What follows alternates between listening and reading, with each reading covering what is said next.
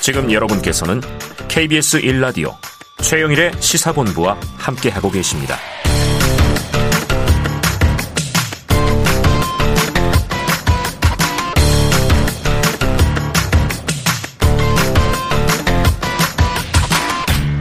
네, 시사본부 매일 이 시간 청취자분들께 드리는 깜짝 간식 선물 오늘 준비되어 있습니다. 뚜껑이 완전히 큰 컵라면 뭔지 아시죠? 네. 코너 들으시면서 문자로 의견 주시는 청취자분들에게 이 뚜껑이 완전 큰 컵라면 쏠 거고요. 짧은 문자 50원, 긴 문자 100원이 드는 샵 9730으로 의견 많이 많이 주시기 바랍니다.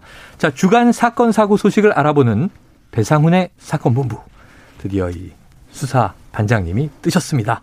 배상훈 프로파일러 어서 오세요. 안녕하세요. 배상훈입니다. 어우, 지난주에 휴가로 못 빼서 두 주 만에 건강히 건강하셔야 됩니다. 아유, 건강해야죠. 예. 우리 모두 건강해야 되는데 아주 요새 뭐 강제 휴가 들어가는 분들이 예. 매일 많으세요. 자, 아이고, 이분의 이름이 또 나왔습니다. 한때 대도, 대도, 큰 도둑. 그런데 늙은 좀도둑 신세로 전락한 84세 조세형 씨 구속이 화제인데요. 자, 먼저 역사를 한번 더듬어 보겠습니다.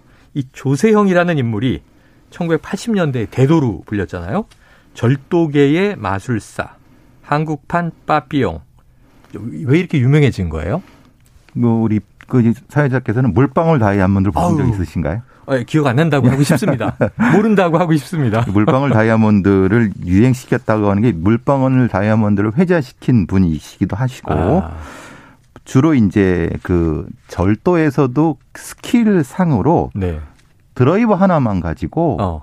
그 고관 대작의 집을 그 할 수 있는 네. 그리고 절대 이 사람은 뭐 흉기를 가지고 다니지 않는다. 아. 그러니까 이, 이 모든 어떤 일종의 전설을 만들어낸 사람, 뭐 이거 좋은 의미는 아닙니다. 네네. 네. 그들 사이에서 어. 그래서 이제 뭐 이들의 이 유명세는 결국은 이제 어, 이 언론에 의해서 만들어진 거지만 네. 부유층 집안을 주로 털어서 네. 대도다. 뭐 이렇게 얘기가 돼 있었지만 네. 실제로는 그렇지 않습니다만 아. 어쨌든 지금 말씀드린 몇 가지 특징을 가지고 있는 도둑의 대명사. 요게 이제 말하자면은 조세형입니다. 아니 그러니까 이제 지금 우리 배 프로파일러께서 음. 한국의 셜록 홈즈를 맡고 계시지만 음. 또 궤도 루팡이라는 도둑도 전설적으로 굉장히 또 흥미를 끌고 선호를 받잖아요. 그렇죠. 뭐 마치 홍길동에 비유해서 의적처럼 음, 그렇죠. 부잣집 털어서 뭐 가난한 사람에게 나눠준데 저 이거 보면요 오전부터 오후 3시 사이에 신사복 차림으로 흉기 없이 혼자 범행을 한다.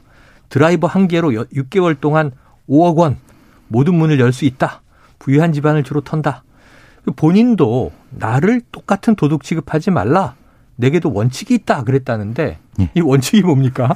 글쎄요. 다섯 가지 원칙을 본인이 얘기했다고 하는데요. 음. 일단 나라 망신을 시키기 위해서 외국인 집은 털지 않는다. 그리고 네. 다른 절도범에게 피해 주지 않기 위해서 판검사 집은 들어갔다 나온다. 연장 사용 금지, 아까 말씀드린 네. 흉기, 음. 가난한 사람의 돈은 훔치지 않는다. 음. 훔친 돈의 30, 40%는 헐벗은 사람이 사용한다. 어, 뭐 이건 그 사람의 주장입니다. 주장이죠. 네, 이게 그러니까 5가지 원칙인데 의적으로 본인을 포장하려고 그런 거 같네요. 포장하려고 한 거고 음. 실제로 그렇지 않은 경우도 많았습니다. 이 네. 사람의 실제 범행에서는. 근데 이걸 제시하니까 어 의적인가? 마치 홍길동, 뭐 장길산 이런. 아, 야. 자, 본인은 뭐 부정하고 싶겠지만 도둑은 도둑일 뿐이죠. 범죄자인데요. 자, 가까 얘기한 게 뭐 외교관도 아닌데 음. 나라 망신시키지 않기 위해서 외국인은 털지 않는다. 그런데 이제 일본 원정을 갔어요. 그래서 일본인 집을 털다가 신문 일면에 나서 나라 망신 시켰잖아요. 예, 2000년 11월입니다. 아하. 도쿄도 시부야구에서 주택 세 곳을 털다가 현지 경찰에 총을 맞고 잡혔습니다. 아이고, 네. 처음에는 묵비권을 행사했는데 신분이 안 드러나는 줄 알았는데 결국은 드러났는데 이 사람의 그 폐기한 변명, 일본의 보안 시스템을 점검하러 왔다라고 해갖고 네. 실제로 일본 법원에서는 주거 침입 절도죄 3년 6개월을 받아 복역했고 네. 그 뒤에 이제 한국의 지인들의 탄원으로 네. 2004년 출소해서 귀국했습니다. 그러니까 야. 실제로 이 사람의 원칙은 지켜지지 않은 거죠. 그러니까 일본에서도 도둑질을 하다가 검거가 됐고, 그렇죠. 일본에서 이제 일본 교도소에 또 복역까지 어, 했던 그렇죠. 그렇죠. 전력을 네. 가지고 있군요. 자, 그런데 이제 탈주에 또 달인하면 뭐 신창원이라는 이름이 나오고 가장 오랫동안 도주하면서 경찰을 애먹였던 기억이 있는데 자, 탈출을 했어요. 신창원처럼 탈출을 했는데 6일 만에 검거가 됐어요. 근데 당시에도 또 에피소드를 낳았네요. 그러니까요. 신창원처럼 탈주의 귀재. 사실 그건 아닙니다. 신창원의 비견되는 문제 있는 건 5박 6일이라는 것 때문에 그렇고 아. 실제 1982년에 체포되고 83년대 법원 구치감에서 탈출해서 네. 5박 6일 동안 피신했었는데 아. 그때 이제 이런 대도 조세형에 대한 얘기가 있어갖고 예, 예. 그런 얘기 많이 나왔고. 예 그런 얘기가 많이 떠돌았다고 합니다. 음. 술 취해갖고 경찰에 전화해서 조세형 잡히면 안 된다. 이렇게 얘기하는 사람이 많았다고 합니다. 아이고. 예. 그러니까 신문사도에도 그런 전화가 많았고. 예, 예, 예. 네. 왜냐하면 아니 그저이 흔히 말하는 고관대작들 터는 게 뭐가 어때서 네네네. 네, 네. 오히려 도둑놈들이 그쪽 도둑놈들이지 이런 어. 식의 어떤 일종의 글쎄 어 우리 일반 국민들의 그런 의식들이 좀 있긴 있었나 봅니다. 민심이 약간 호응하는 분위기가 있었다. 80년대 초반이죠. 80년대니까. 예, 군사 정권이었고. 그래요. 근데 실제로 잡힐 때는 사실 굉장히 어떻게 보면 표현이 좀 약간 찌질하게 잡혔습니다. 왜냐하면 네. 어, 장충동을 이제 걷고 있다 고등학생이 신고를 했는데 네. 조세형이다라고 하는 소리에 주변 시민들이 200명이나 몰려 들어갔고 어. 경찰 때문에 도망 못 간 게 아니라 시민들한테 들렸어야 갖고 도망 못 간 상태에서 구경하러 온 거예요. 예, 예. 그래서 어느 집에 들어가서 인질극을 벌였습니다. 아, 가정집으로 들어가서. 예, 그래서 경찰에 총을 맞고 잡힌. 아이고. 그러니까 대도의 모습하고 많이 다르죠. 그러네요. 예, 예. 신철기몰하게 사라져야 되는데 그렇죠. 소설 속의 이야기고 네, 네. 시민들에게 둘러싸여 갈팡질팡하다가 가정집에 들어가서 인질극을 벌이다 총을 맞고 검거됐다. 자, 이 조사를 받으면서도 한 번도 진실을 이야기한 적이 없다. 도대체 저 프로파일럿이니까 이 인물을 좀 분석하신다면 어떤 사람입니까? 이분은 38년도 범띠인데 전주 출생입니다. 38년생, 예, 예, 예. 80대. 예. 그 우리 저기 사회자께서는 음. 절도범을 어떻게 신문하는지 아십니까? 모르죠, 모르죠. 예, 모르셔야 되는 거죠. 알면 이상하죠. 예. 절도범은 절대 너 뭐뭐 뭐 훔쳤지 이렇게 하지 않습니다. 아, 네. 다 써. 아. 아는 대로 다 써라고 얘기. 다 써. 예, 그러니까 오픈형으로 얘기합니다. 아, 왜냐하면 조세영, 예, 조세, 조세영도 그렇지만은 절도범들은 절대 자기 훔친 걸 다 얘기하지 않습니다. 아. 그래서 조세영도 절대 자기가 얼마나 훔쳤는지를 얘기하지 않습니다. 어. 이게 사실 왜 그러냐면 절도범과 상습절도는 다릅니다. 네네네. 절도는 재산범죄지만 네. 상습절도는 일종의 이상심리 범죄입니다. 아. 이건 일종의 중독이고 아. 중독이기 때문에 교도소에서 훔칩니다. 교도소에서 재소자. 수, 감이 돼서도 남의 네. 물건을 훔쳐요. 그래서 그 방에 그 깜방에 가장 골치 아픈 애들이 얘는 점도둑입니다. 상습 절도. 예, 예. 왜냐하면 이거는 중독이 되기 때문에 치료를 받아야 되는 거고 사실 굉장히 그 골치 아픈 상태에서 수감을 시키기 때문에 같은 재수자들이 제일 싫어하는 일입니다. 생각만 해도 교도소 안에서 자기 물건 잃어버리면 예. 너무 화가 날 것 같아요. 어, 화나죠. 여기서까지. 예, 예, 예. 야, 아 그런데 1982년에 구속이 돼서 15년을 살고 출소를 했습니다.